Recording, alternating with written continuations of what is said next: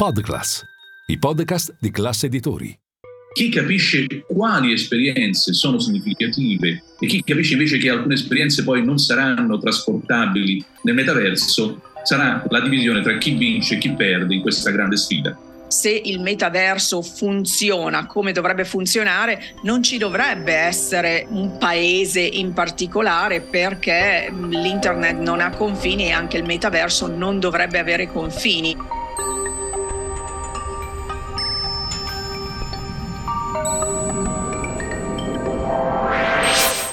Io sono Maria Vittoria Zaglio e questo è Destinazione Metaverso, un podcast di classe NBC prodotto da Podclass Classe Editori, dedicato alla nuova dimensione del Web 3.0.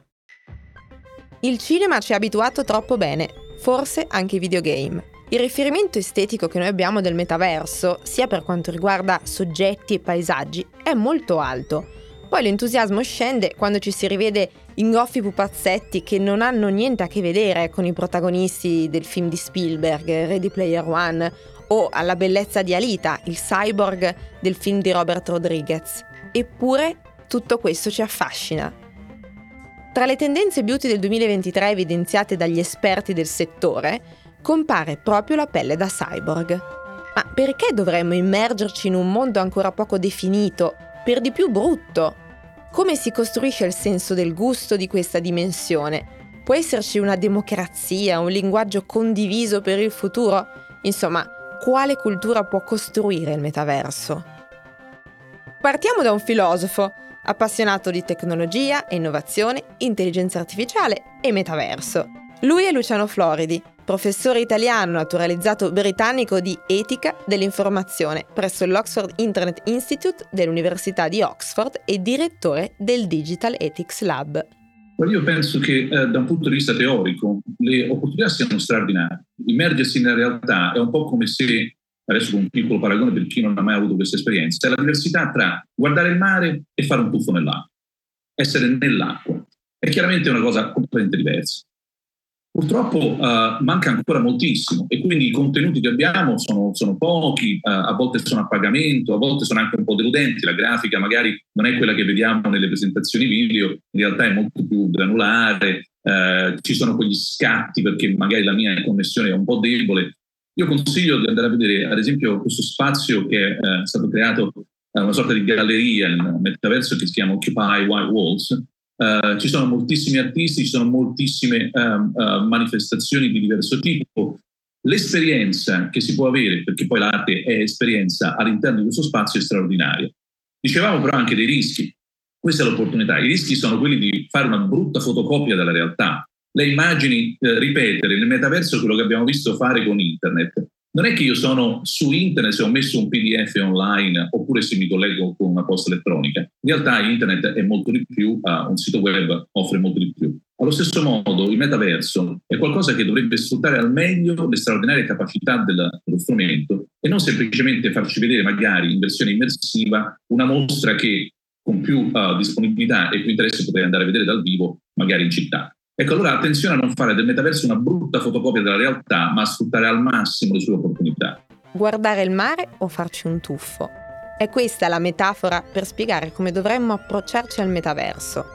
I mondi sono diversi, gli avatar, le aziende e le realtà al loro interno aumentano, gli scambi commerciali continuano quale tipo di comunicazione e quante lingue si parlano è ancora però in via di definizione. Anzitutto direi che come sempre su queste cose si parla quella lingua naturale che è l'inglese. Eh, gran parte delle cose sono disponibili al momento, ad esempio tutti i videogiochi, tutta la stessa galleria che vi, vi menzionavo è tutto uh, in inglese. Per fortuna c'è l'intelligenza artificiale, per fortuna ci sono i siti web che ormai traducono tutto al volo, quindi sempre di più i linguaggi naturali sono quelli che sono si, si, traduce tutto questo anche in un linguaggio uh, diverso, corporeo, estetico, uh, di interazione. Ci si aspetta alcune cose e non altre. Lei pensa soltanto a come noi impariamo da un punto di vista del linguaggio corporeo a interagire con le altre persone. Lei sarà sicuramente stata esposta a persone che si avvicinano un po' troppo quando parlano e tu dici no, ma guarda, c'è un momento cioè quello spazio tra me e te ci deve essere. Ecco, nel metaverso è la stessa cosa. Avvicinarsi troppo a qualcuno si ha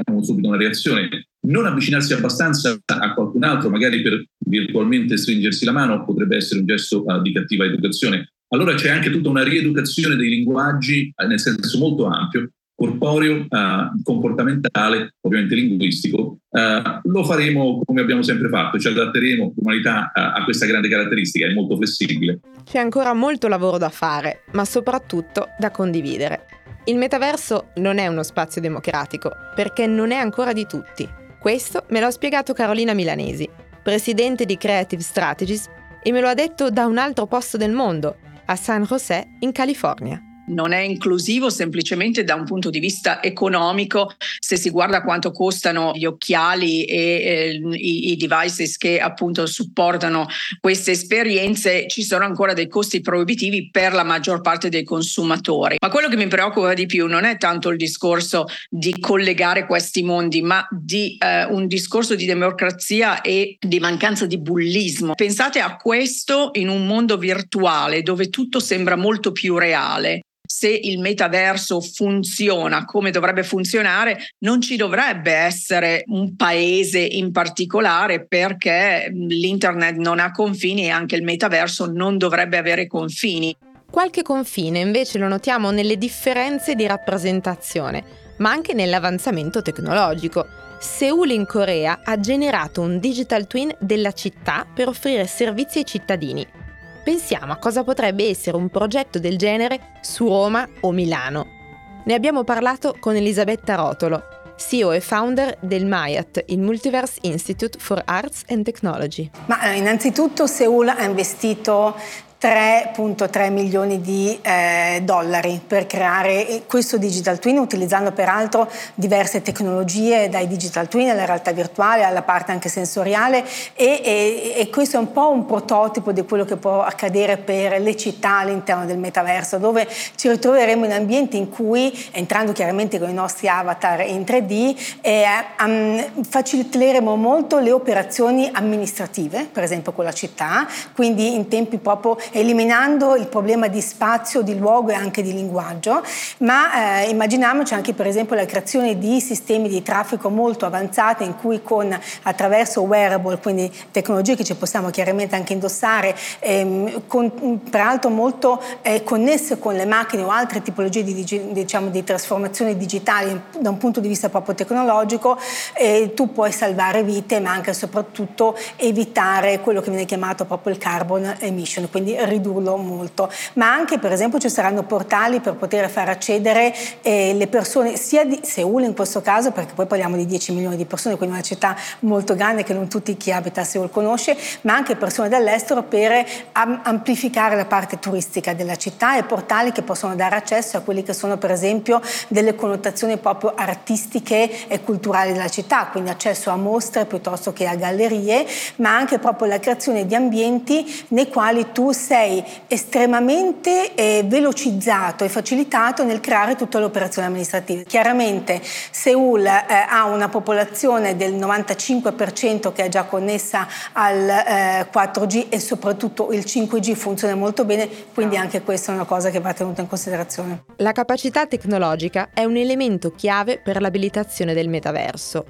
Ma torniamo al tema della bellezza, dell'estetica che dovremmo costruire dentro questi spazi, anche con degli oggetti, perché no? Bulgari, ad esempio, ha lanciato un'intera collezione di gioielli, ma anche di come possiamo apparire come umani e come avatar, come possiamo vivere le esperienze. Il metaverso ha avuto un hype incredibile quando sappiamo tutti che Meta ha cambiato il nome, e, ma è stato anche molto chiaro, Meta e non solo anche le altre aziende, il metaverso si svilupperà nei prossimi 10-15 anni, a meno che non ci sarà un'accelerazione.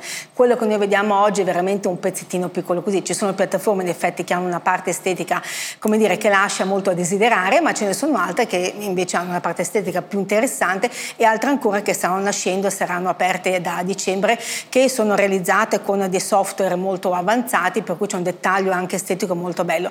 L'approccio non è quello nerd, questa è una cosa fondamentale, ma deve esserci un approccio di storytelling immersivo, noi lo chiamiamo, nel quale devi essere capace di creare delle esperienze che abbiano un forte senso di presenza, eh, una immersione totale della persona in quelle che sono le esperienze e i contenuti che si vanno a generare. La cosa importante è avere un approccio proprio di storytelling immersivo, altrimenti l'approccio nerd crea proprio questa idiosincrasia anche di immagine che uno dice ma non sono io quello lì dentro, quindi c'è bisogno di realtà e si svilupperà sempre di più una realtà veramente fotorealistica. Noi siamo in effetti più in un momento antropologico, lo diciamo sempre da anni, più che un momento eh, tecnologico. I grandi giant tech non me ne vorranno, ma questa è la verità. Dobbiamo imparare a conoscere da un lato tutte le tecnologie, ma creare nuovi linguaggi. E li crei, ma soprattutto una cosa interessante che va capita è che le nuove generazioni, per esempio la famosa generazione Z di cui tutti hanno paura, eh, hanno cambiato letteralmente il paradigma perché loro vogliono e fanno esperienze, education, entertainment socializzazione in una modalità molto interattiva con linguaggi che mixano il gaming, il filmmaking e quello che noi da anni chiamiamo in realtà story living. Quindi la capacità di poter utilizzare diversi linguaggi con diverse tecnologie insieme e parliamo di per esempio il 360 film, la realtà virtuale, la realtà aumentata, la realtà mixata, il, i game engine anche che danno proprio questo impatto fotorealistico, ma proprio la capacità di poterli unificare insieme e utilizzare delle logiche di storytelling, di gaming, ma anche di filmmaking. E questo perché? Perché insieme a loro, insieme a queste generazioni, si vanno proprio a co-creare l'esperienza. Questa è una cosa molto importante. Non bisogna averne paura, bisogna usare dei linguaggi misti, questo creano poi anche altri profili, ma soprattutto creare delle esperienze, dei luoghi, delle città che siano molto ehm, intriganti, molto coese, perché non dobbiamo creare delle città che siano distanti, altrimenti non avrebbe nessun senso, delle esperienze immersive in cui l'opera di co-design e di, proprio di co-creazione è fondamentale, ma soprattutto anche delle esperienze dei contenuti che siano proprio basati sul carattere. Immaginiamoci che l'interoperabilità, quello che noi facciamo in un metaverso, lo trasporteremo ovunque, ma cosa significa per esempio se io sono un avatar e ho un taglio nella faccia? Cosa ho creato? Cosa è successo negli altri metaversi? Che cosa mi sto portando che gli altri possono utilizzare o creare un'esperienza insieme? Abbiamo parlato di oggi, ma vista la forte accelerazione delle tecnologie, possiamo già farci un'idea di come si prospetta il futuro in queste dimensioni. Mm, noi dobbiamo considerare che il futuro che ci aspetta è un futuro che è interconnesso, interoperabile, sarà eh, totalmente immersivo, sarà persistente, sarà in 3D e sarà in real time. Abbiamo affrontato argomenti alti in questa puntata. Nella prossima, prometto, saremo molto più concreti e affronteremo il metaverso partendo da ciò che lo rende possibile, cioè il denaro. La base economica fatta di cripto, NFT e investimenti il viaggio alla scoperta del metaverso continua. Avete ascoltato Destinazione Metaverso, un podcast di classe NBC prodotto da Podclass Classe Editori e realizzato da Maria Vittoria Zaglio. Il supporto editoriale è di Massimo Brugnone, il responsabile di produzione è Francesco Giuliattini, le musiche originali e il sound design sono di Edoardo Barbera. Tutti gli ospiti che avete sentito nel podcast potete vederli in versione integrale nelle puntate di Destinazione Metaverso, un programma di Classi NBC. Per scoprirle potete andare su video.milanofinanza.it.